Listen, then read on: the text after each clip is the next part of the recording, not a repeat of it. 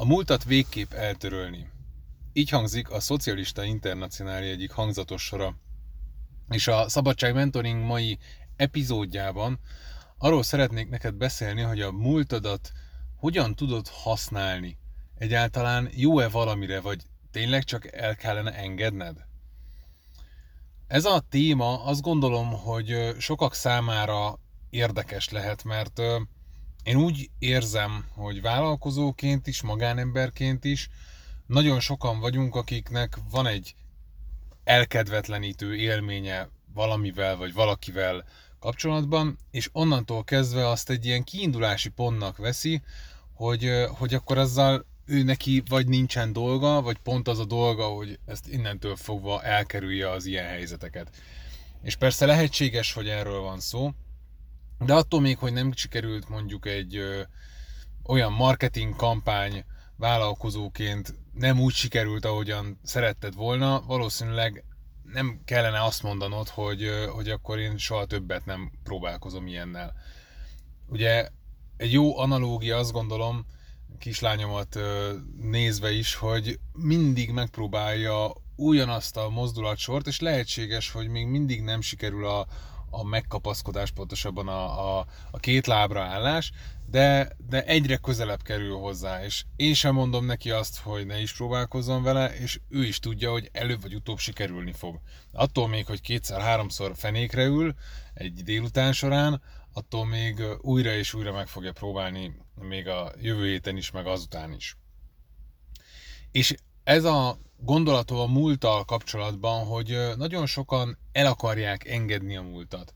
Nagyon sokan haszontalannak, sőt, inkább demoralizálónak tartják a, a, azokat a dolgokat, amik megtörténtek, és ugye sokszor szoktak javasolni kócsok, trénerek, tanácsadók, life coachok az embernek, hogy tulajdonképpen a legegyszerűbb lenne, hogyha vennél egy fehér lapot, és újra kezdenéd.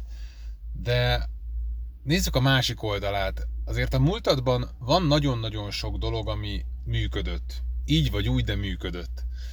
Tehát lehetséges, hogy ez a veszélyekkel való megküzdés, hogy, hogy igazából még mindig itt vagy, élsz, lélegzel, hallgatsz engem, azzal azért nagyon sok döntést hoztál, és egy része a döntéseknek lehetséges, hogy nem volt megfelelő, de egy másik része nagyon is haszon, hasznos volt, legalábbis a túlélés szempontjából mindenképpen, ahogy a mellékelt ábra is mutatja.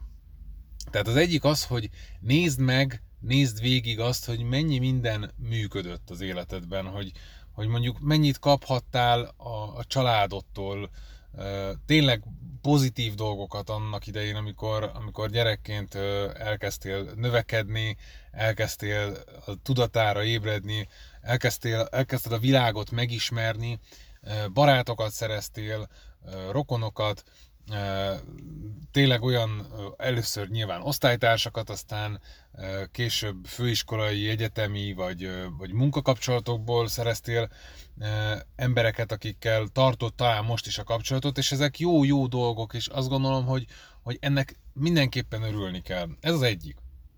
A másik a negatív tapasztalat, ami, amit negatívként élünk meg, mert valamiért nem sikerült, vagy nem úgy sikerült, ahogy szerettük volna és lehetséges, hogy ez egy emberrel való szakítás, vagy akár, akár egy párkapcsolatnak a, a besülése, hogy így mondjam. És ezeket a dolgokat nagyon sokszor az ember két fajta módon kezeli évek távlatából. Az egyik az, hogy talán még nem is dolgozza föl, és lehetséges, hogy 10, 15, 20, 30 év múlva is ökölbe szorul a keze, vagy görcsbe rándul a gyomra, hogy oh, az a szemét alak az mennyire kiszúrt. És nem tanácsolom azt, és nem is akarom azt mondani, hogy, hogy nem jogos az indulatod, és hogy ezt az egészet felejtsd el, hanem inkább közel, kezeld úgy, hogy, hogy egy lehetőséget kaptál akkor, hogy, hogy bizonyos dolgokat másképpen csinálj, de hogyha akkor nem csináltál másképpen, akkor itt a lehetőség, hogy majd most másképpen csinálj. Szóval az egyik az, hogy, hogy ilyen negatív módon e, gondolunk rá, és folyamatosan megmérgezi a gondolatainkat, az érzelmeinket és a, a mindennapi cselekvésünket. A másik, szintén nem túl pozitív megvalósítása, vagy, vagy egy adott ösztönös reakció az, amikor besöpörjük a szőnyeg alá azt a problémát, és nem kezdünk vele semmit, és tényleg mereven elutasítjuk, hogy azt a dolgot, azt arról beszéljünk, azt kibeszéljük, azzal kapcsolatban új felismeréseket tegyünk, mert csak elkedvetlenedünk, vagy, vagy az egész újraindul, ugye az a fajta ökölbe szoruló kéz és görsbe ránduló gyomor, amiről az imént beszéltem. És szerintem ez is legalább annyira mérgező, mert hogy, mert hogy az, az életednek és ezáltal a saját személyiségednek egy bizonyos részét elbarikádozza előled. Egyszerűen nem, nem foglalkozol vele, nem, nem, nem tudod kitisztítani, és nem tudsz abból akár dolgozni abból a, abból a negatív vagy, vagy kudarc élményből. Pedig én azt látom egyébként, hogy a boldog, sikeres, kiegyensúlyozott embereknek nincsenek ilyen úgymond szőnyeg alá söpört problémáik. Tehát, hogyha neked vannak, akkor gondolkodj el azon, hogy lehetséges, hogy azzal kezdeni kellene valamit. Viszont ami a legfontosabb, hogy a sikeres, boldog és kiegyensúlyozott embereket én úgy ismerem, vagy úgy látom, hogy minden kihívás, kudarc, nehézség, frusztráció, gyötrelem, az tulajdonképpen megerősíti őket. Lehet, hogy nem kívánják, és a, talán a múltadban neked is vannak olyan dolgok, amiket biztos, hogy nem kívánsz, és nem is szeretnéd, hogy, hogy újra megtörténjenek veled, és pont ezért is ö, javasolom azt, hogy, hogy a, a múltadat ne söpörd a szőnyeg alá, vagy ne egy, ne egy ilyen tényleg véreres fejjel gondolkodj arról, hogy mik történtek meg veled, és hogy hogyan leheted, hanem egyfajta erőforrásként tekints rá. Az életednek a hátralevő része az patyolat tiszta. Az azt csinálsz, amit akarsz, azokkal a dolgokkal foglalkozol, amikkel akarsz, feltéve nyilván, hogy szabad ember vagy pénzügyileg is, illetve nyilván érzelmileg is, és mint jogilag is. Azonban azt azért érdemes látnod, hogy, hogy a múltad az nem feltétlenül egy lezár dolog. Én azt javasolnám, hogy ha nem zártál le ott dolgokat, akkor kezdj el lezárni dolgokat, viszont ezt az alapján csináld meg, hogy, hogy bizonyos dolgok, amik nem úgy sültek el, amiket még nem tudtál lezárni, vagy nem sikerült még lezárni, azoknál igenis gondold végig azt, hogy adott esetben abban a kapcsolatban is, abban, ahhoz az eseményhez, vagy folyamathoz kötődően is bizonyos dolgok voltak, amiket jól csináltál.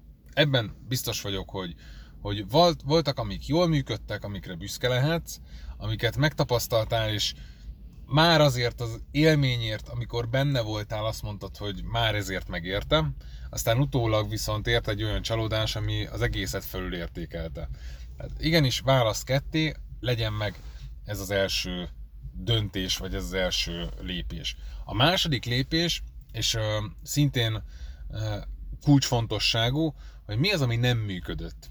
És így gyűjtsd össze azt, hogy mi az, ami rajtad ment el. Nyilván a másiknak a cselekvésért, viselkedésért, gondolataiért nem biztos, hogy neked felelősséget kell viselned, de lehetséges, hogy időben felismerhetted volna, lehettél volna proaktívabb, megkérdezhetted volna, hogy, hogy, hogy ezt hogyan, hogyan gondolja, vagy, vagy adott helyzetben, adott eseményhez kapcsolódóan ugyan nem te vagy a ludas, és te ugyan áldozata vagy annak a, a szituációnak, vagy legalábbis az eddigi pillanatig áldozatnak tekinthetted magad, azonban most már a haszonélvezője leszel, hogyha azt, azt erőforrásként használod, és a jövőre vonatkozóan e, hasznosítod azokat a tapasztalatokat, amik megtörténtek veled.